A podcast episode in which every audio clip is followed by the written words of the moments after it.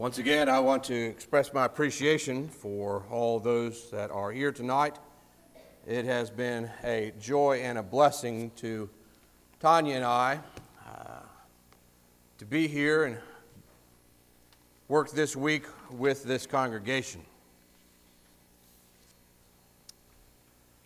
This is the part where uh, I struggle perhaps more than any other uh, aspect, if you will, of, uh, of this type of thing. Uh, when I don't have exactly down what I want to say. Uh, so I will do my best. Uh, this is this may be where I'll forget a few things and I'll think of them later on. And, but I'll start with uh, how grateful Tanya and I were to be asked come and to be here this week. It's been on our calendar for quite some time, and we have looked forward to it, and you did not let us down. Uh, you have welcomed us here. Uh, we have thoroughly enjoyed all the meals. I've jokingly said that uh, I'm at least, I've ate so much this week that I'm just not going to eat next week.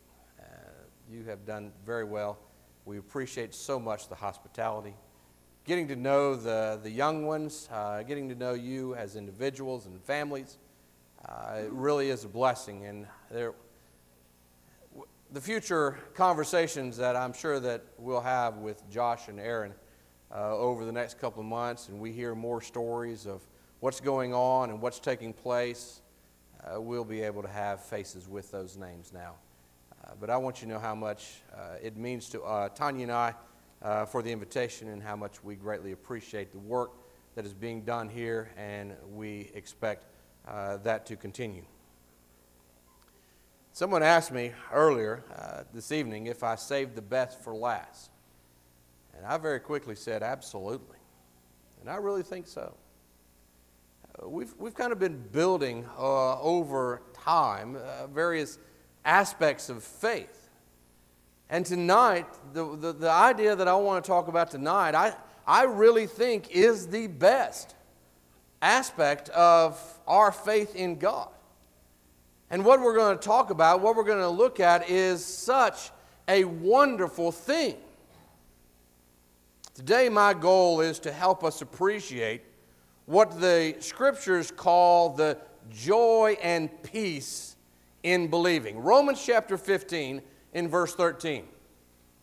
Now may the God of hope fill you with all joy and peace in believing, that you may abound in hope by the power of the Holy Spirit.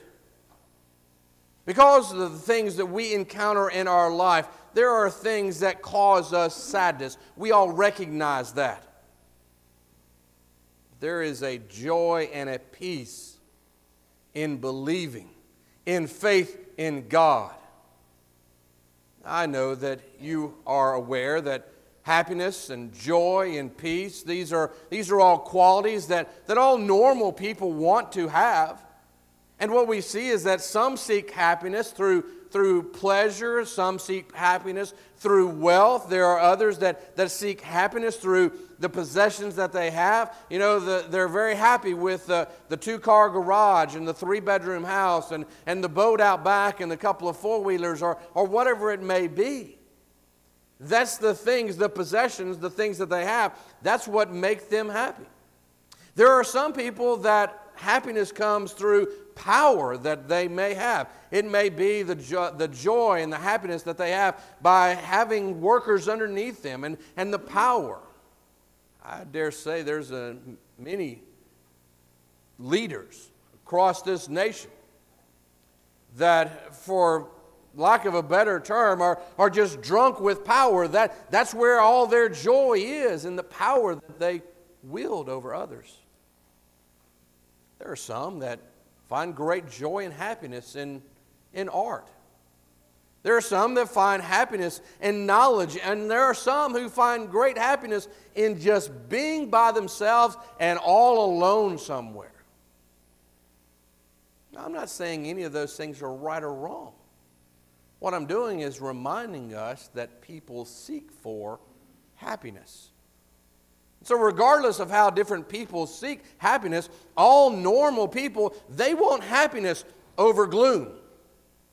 They're out seeking for joy and not despair. And they want hope instead of pessimism. Now, let me remind you by highlighting a few scriptures that that show what God reveals within the Bible. There is a unique joy, there is a unique peace, and a, and a unique happiness that comes only through faith in God. John chapter 14. John chapter 14 and verse 27 tells us, Peace I leave with you, my peace I give to you. Not as the world gives, do I give to you. Let not your heart be troubled, neither let it be afraid. John chapter 15 and verse 11. These things I have spoken to you, that my joy may remain in you, and that your joy may be full. John chapter 16 and verse 20. Most assuredly, I say to you that, that you will weep and lament, but the world will rejoice, and you will be sorrowful, but your sorrow will be turned into joy. Acts chapter 8, or excuse me, John chapter 16 and verse 22. John 16, verse 22. Therefore, you now have sorrow, but I will see you again, and your heart will rejoice, and your joy no one will take from you. John 16 verse 33. These things I've spoken to you, that in me you may have peace. In the world you will have tribulation, but be of good cheer. I have overcome the world.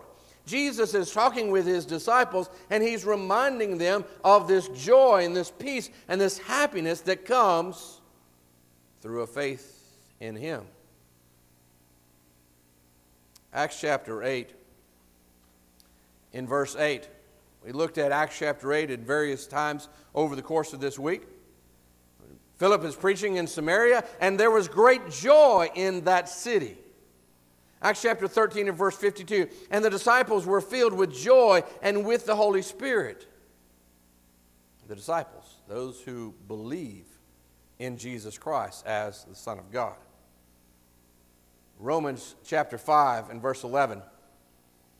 Paul says, Not only that, but we also rejoice in God through our Lord Jesus Christ, through whom we have now received the reconciliation. 1 Peter chapter 1 and verse 8. We've looked at this verse many times over the course of the week. Whom having not seen you love, though now you do not see him, yet believing you rejoice with joy inexpressible and full of glory. So, what God assures us what God assures to all who will listen to Him is that there's a unique joy, there is a peace, there is a happiness to those who become real Christians, a joy and a peace in believing. That's what we saw in Romans 15, verse 13. A joy in believe, and peace in believing that you may abound in hope. When I think about this joy and peace, in believing. I often think also about the despair and the pessimism that comes with disbelief. You might be familiar with, with this, uh, this phrase. You may have seen this perhaps on uh, some sign somewhere that says, No Christ, no peace. No Christ, no peace. And it's a play on words, obviously, of the word no and how they're spelled. And kind of a little it's a little clever uh, trick. And, and i'm sure that, that that's part of uh, the, uh, the appeal for it. But it's true. If we know christ if we believe in him if we're following his instructions we know we have peace and joy but without christ if you don't have christ like those Gentiles that Paul talks about in Ephesians chapter 1, those who were in former times who were without Christ, they were alienated from Christ, they did not know Christ. Well, they, if you don't know Christ, if he's not there with you, if you're without him, you have no peace. A famous skeptic, Voltaire, is an example of this kind of thing that we're talking about. Looking at this idea of the pessimism and the despair that comes with disbelief. Voltaire says, and this was near the end of his life, I wish I'd never been born. Someone else summed up the pessimistic, atheistic view of life by saying, In an infinite universe, on a planet the size of a pin, we are two specks of dust away, uh, waiting to be blown away. Uh, just, just stop and think about that. What we're illustrating, we're going to look at the other side of this here before the end of the lesson. But from this person's viewpoint, looking at it in the grand scheme of the whole universe and drawing down to this one little rock floating around a, a, a ball of gas, and then drawing down inside that down to just the very individual, they're thinking of it as nothing more than just we're dust, we're ready to be blown away. What a pessimistic way to consider our life.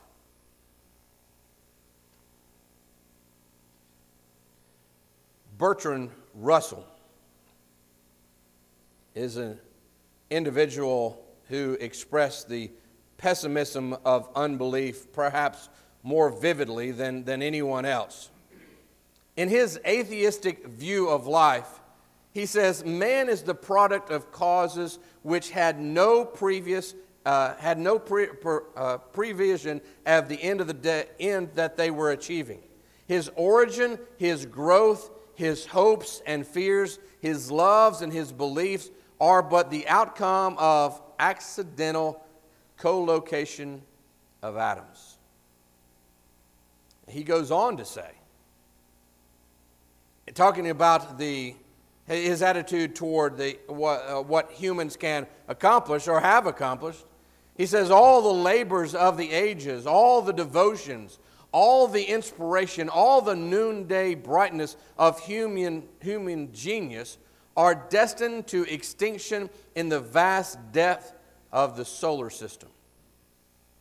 Now, think about what he's telling us here as he's looking out and he's thinking about all the accomplishments, all that mankind has done, just, just stop and think in your own lifetime.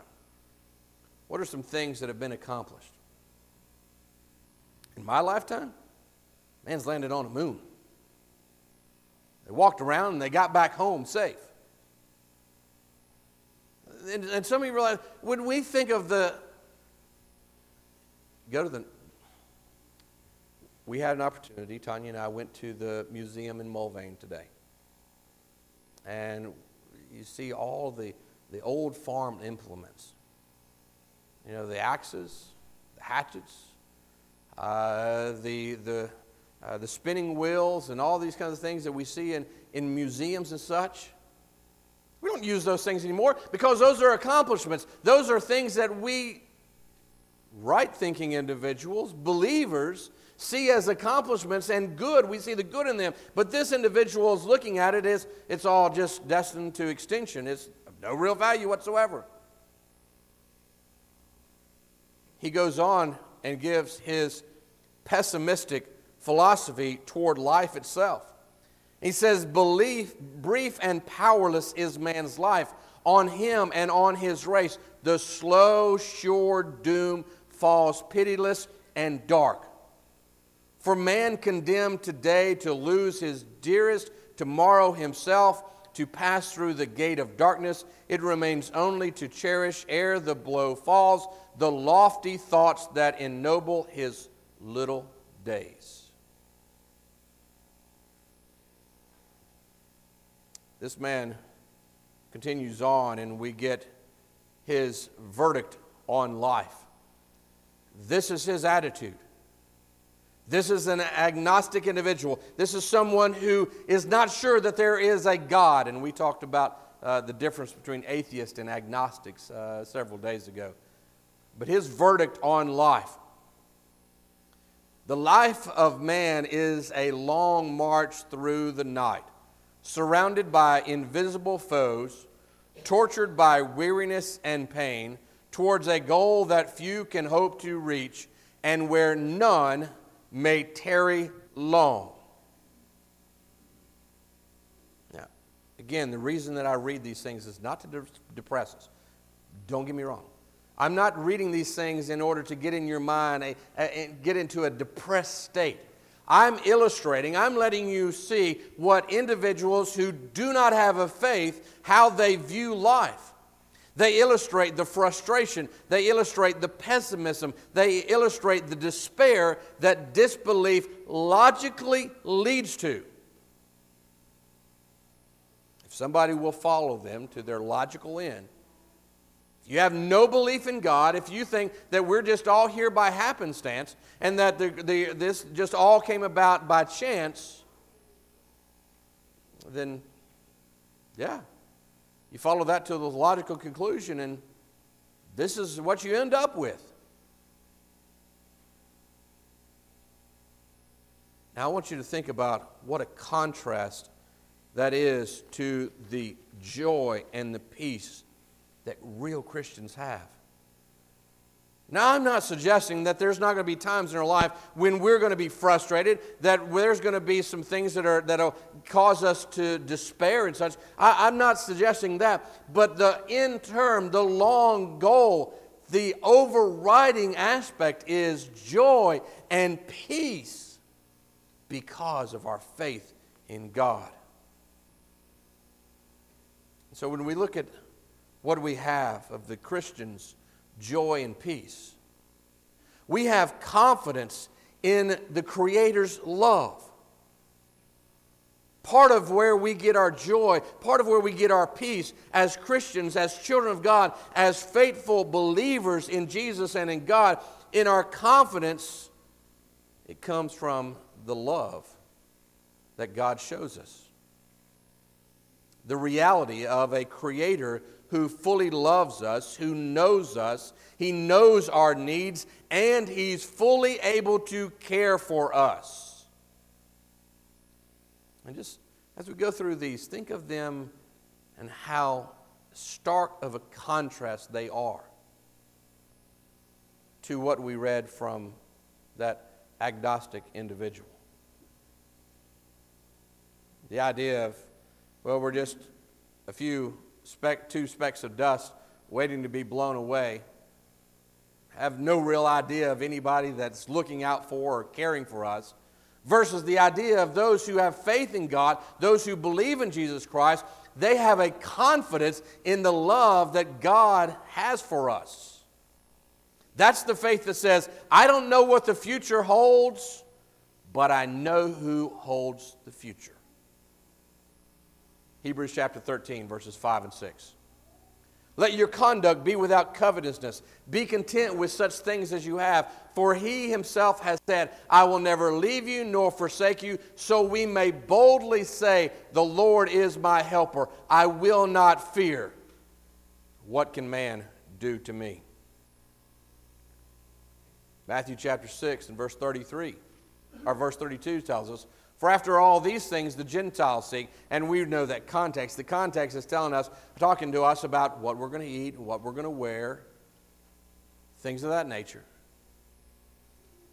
After all these things the Gentiles seek, and in this context, the Gentiles, those unbelievers, those that are not a part of God, that's what the world, that's what the unbelievers are seeking, but your heavenly Father knows that you need all these things. When we realize and we have a belief in the Word of God, we believe that God says, I know what you need and I will take care of you.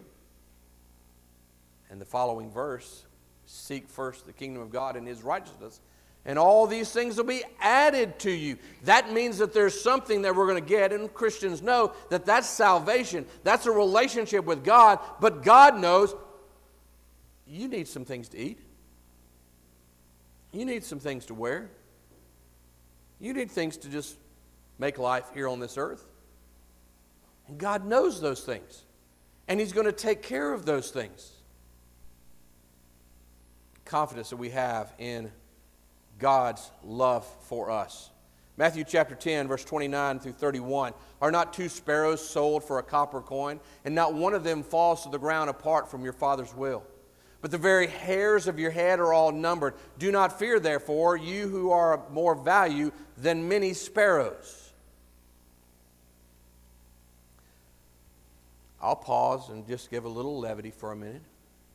When I read this verse, God knows the very hairs of your head are all numbered. Yeah, it's easy for me. Zero.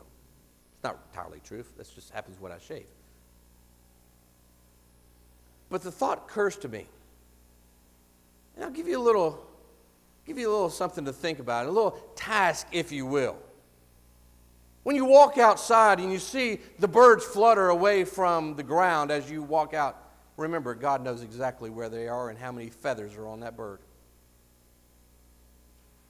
When you walk into a spider web and you're get it out of my face and all that kind of stuff. Know that God knows what that spider web is and what He's doing and what He needs.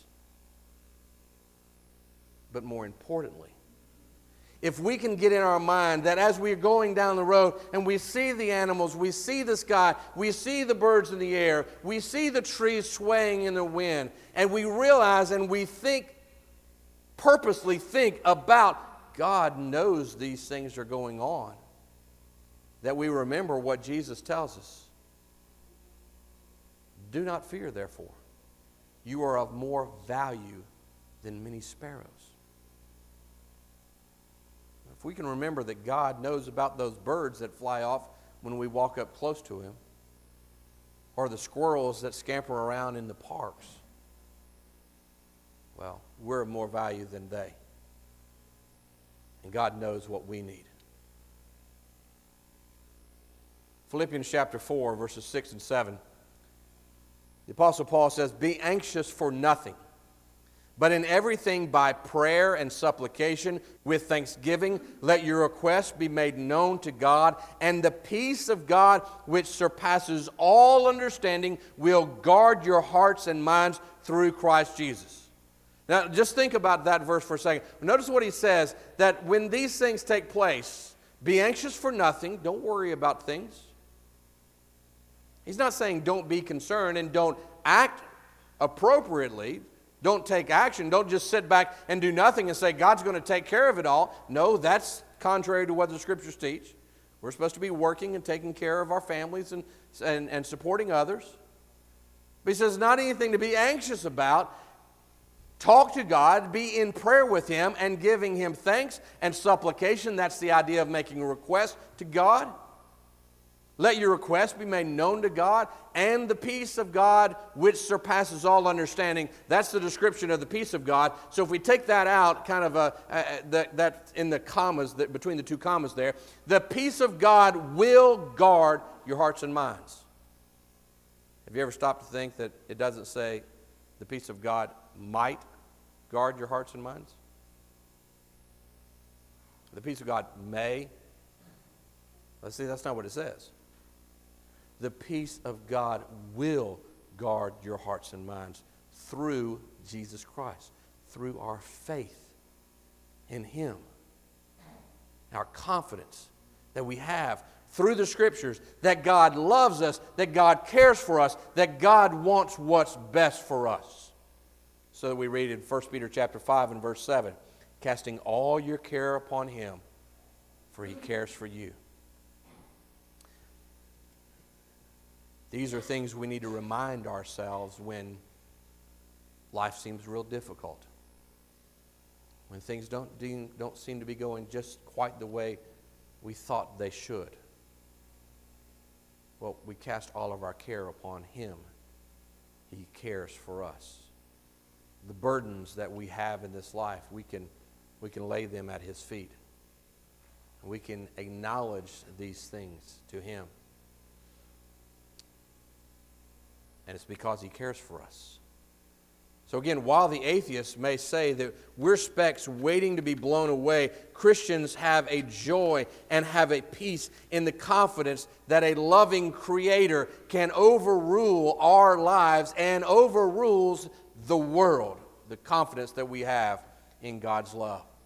The Christian's joy and peace comes through a confidence in God's promise to forgive.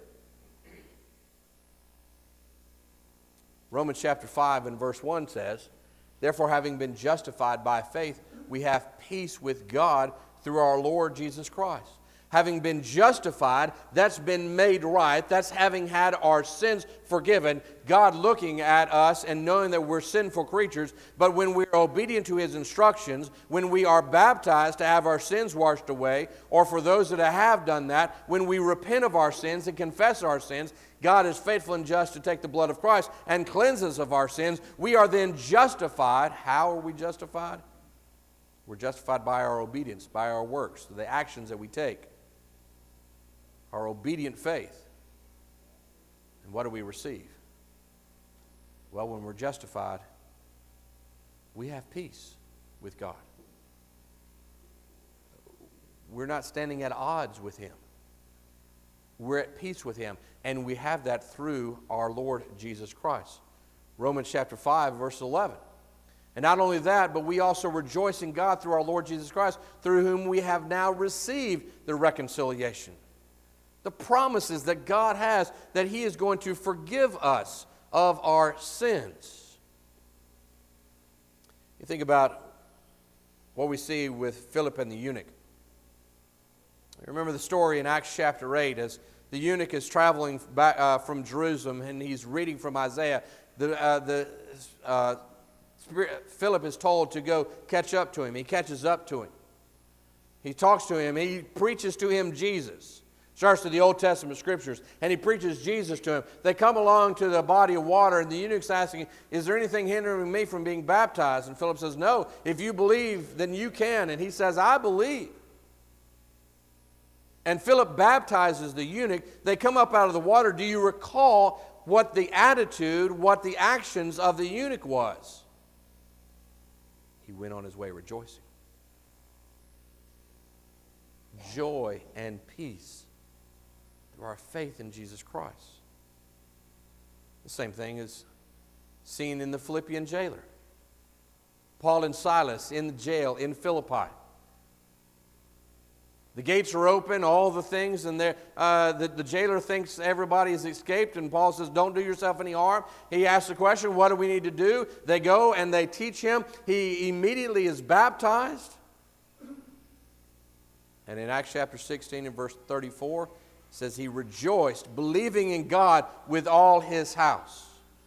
So, what we have is that disbelief that has no answer for the guilt racked conscience. There is a wonderful joy, there is a wonderful peace, there is a wonderful hope for those who can say, Though I've fallen, God has forgiven me. Though I have sinned, Christ has redeemed me. Do you see the contrasting ideas? Between the pessimistic, unbelief. I don't know how, I don't know why all this is happening. The wonderful joy and the peace from the promises of God to forgive us of our sins. Part of this joy and peace comes from our confidence, even when problems in life can be made stepping stones toward greater strength and greater service. For us to realize that when things happen to us that we don't right understand at that point in time, but how great they can be to help us further on in our lives. James chapter 2, or excuse me, James chapter 1, beginning of verse 2. James says, My brethren, count it all joy when you fall into various trials, knowing that the testing of your faith produces patience, but let patience have its perfect work, that you may be perfect and complete, lacking nothing. Will it be difficult at times? Absolutely.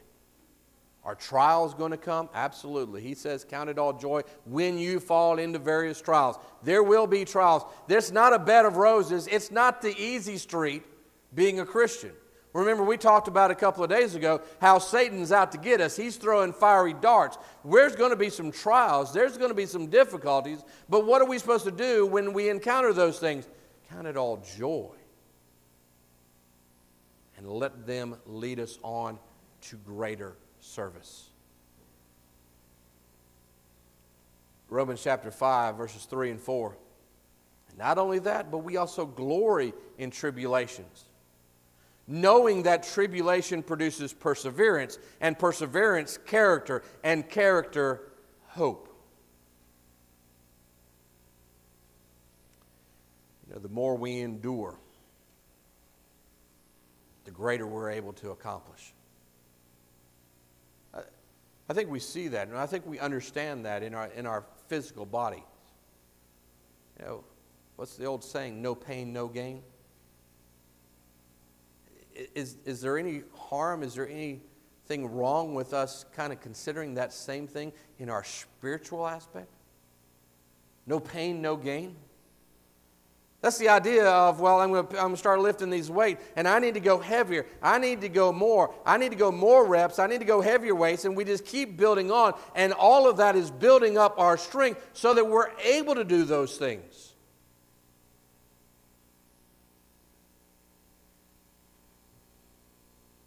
So while disbelief sees tragedies and trials as grim and meaningless burdens, don't understand that there's a point to it. It's just something you've got to endure. And you're going to endure that in their ideas on the road to oblivion. Just, just, that's just part of it for no reason whatsoever. But for a child of God, for those that have faith in God and in Jesus Christ, it is that faith that enables Christians to see them as opportunities to grow stronger and demonstrate their faith and their love for God.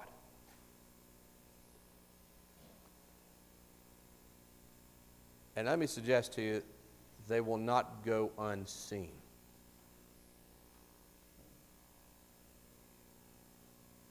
When others are aware of the difficulty that you're going through, and the struggles that you're dealing with. Yet they see you go through those things and, and, and tackle them head on because of your faith in God. Well, it'll be seen, it'll be noticed. And what a wonderful way that we can share the gospel of Jesus Christ with others when they notice things about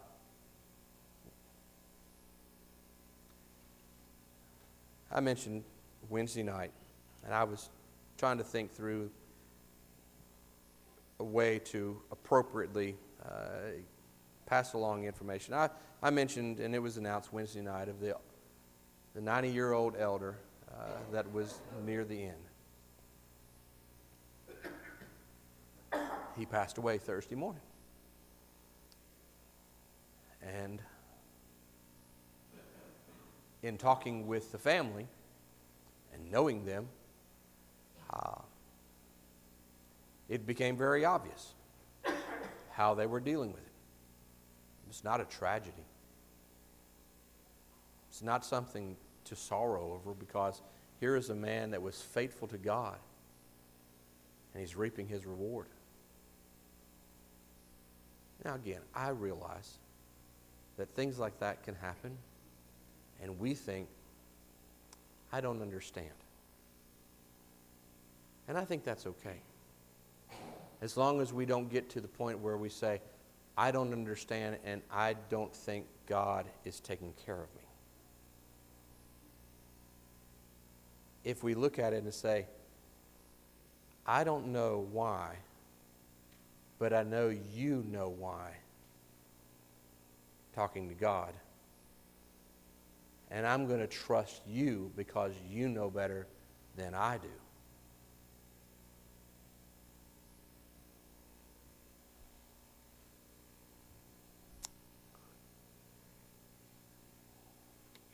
I don't think that I have. I don't recall mentioning this from the pulpit, but I, I'll give a personal example. Not long after my family and I moved to Athens, Georgia, I got a phone call from my brother early in the morning.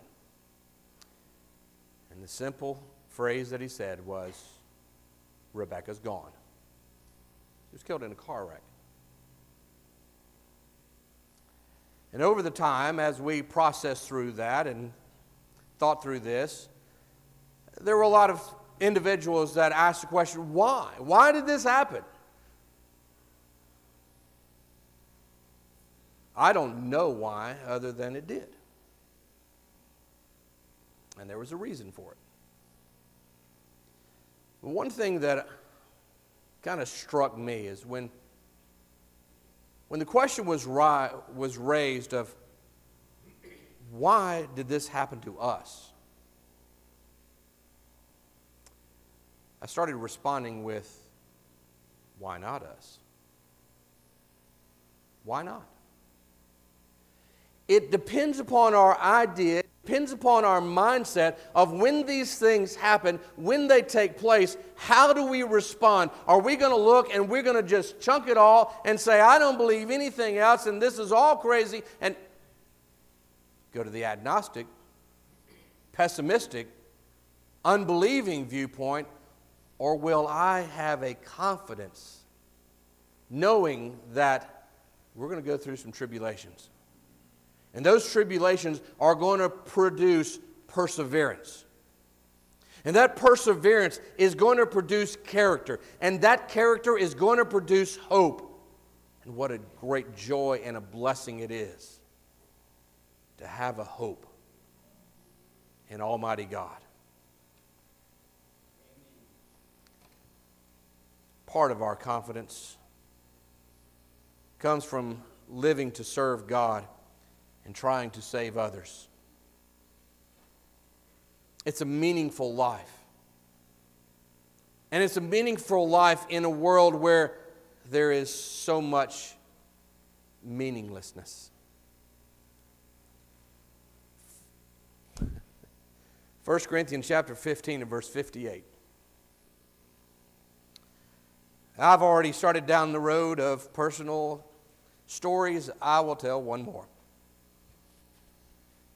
this verse becomes very difficult for me to read because I read it at my father's graveside. But it meant a great deal to me, and I've preached from it many times before because it is a valuable thing for us to understand. Therefore, my beloved brethren, be steadfast, unmovable, always abounding in the work of the Lord, knowing that your labor is not in vain in the Lord. When we are still here, we've still got work to do. Now, there's a steadfastness that we need to be. We're firm, we're fixed upon the gospel and the truth that is found within it. But he says, always abounding in the work of the Lord. See, the simple fact is that though many seldom contemplate this idea, the tallest buildings are going to someday collapse. The latest peace treaty is eventually going to be broken. The latest medical discovery can merely delay death, it doesn't obliterate it and the loudest applause are going to at some point in time fade and be forgotten. Do you remember what we read earlier from that skeptic Bertrand Russell?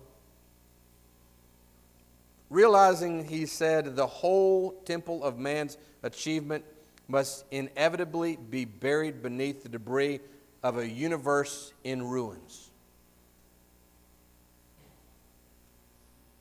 That's the material world. But a Christian who spends their life serving God and saving others, well, they have a peace and a joy knowing that what he's doing is something that matters and will endure.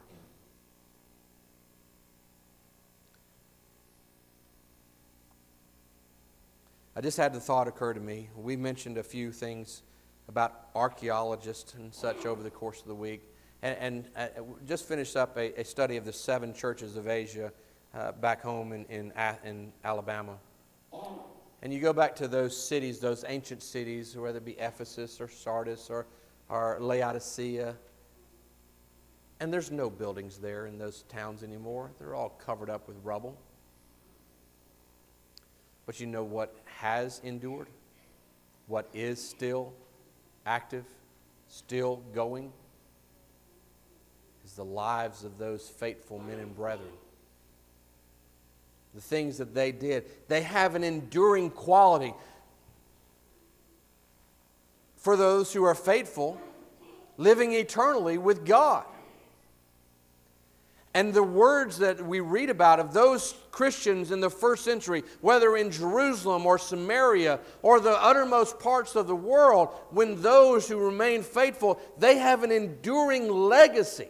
The Hebrew writer tells us that even Abel, who's dead, still speaks. And friends, we've got to realize that. That our lives are meaningful. And they can and will endure when we are faithful. So that part of our peace and our joy comes from the confidence that we have in an eternal home. Romans chapter 5, verses 1 and 2 again.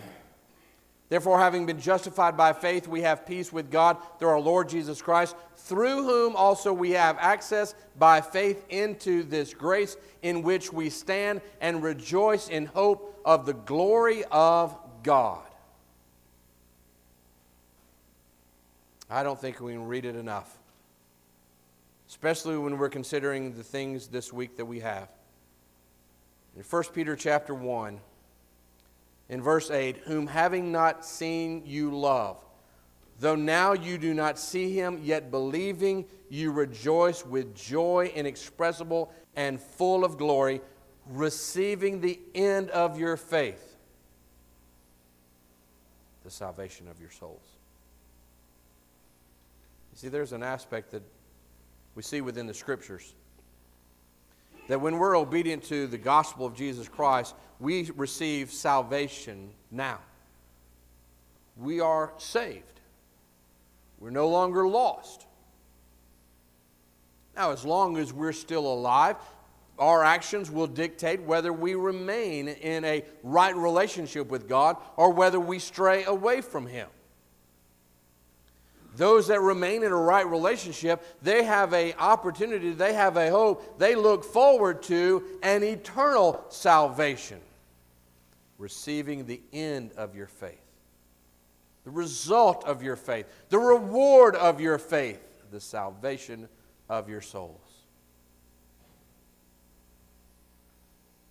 The Christian's joy and peace is in the confidence that we have in these things. So there really is a joy and a peace that Christians can have through believing.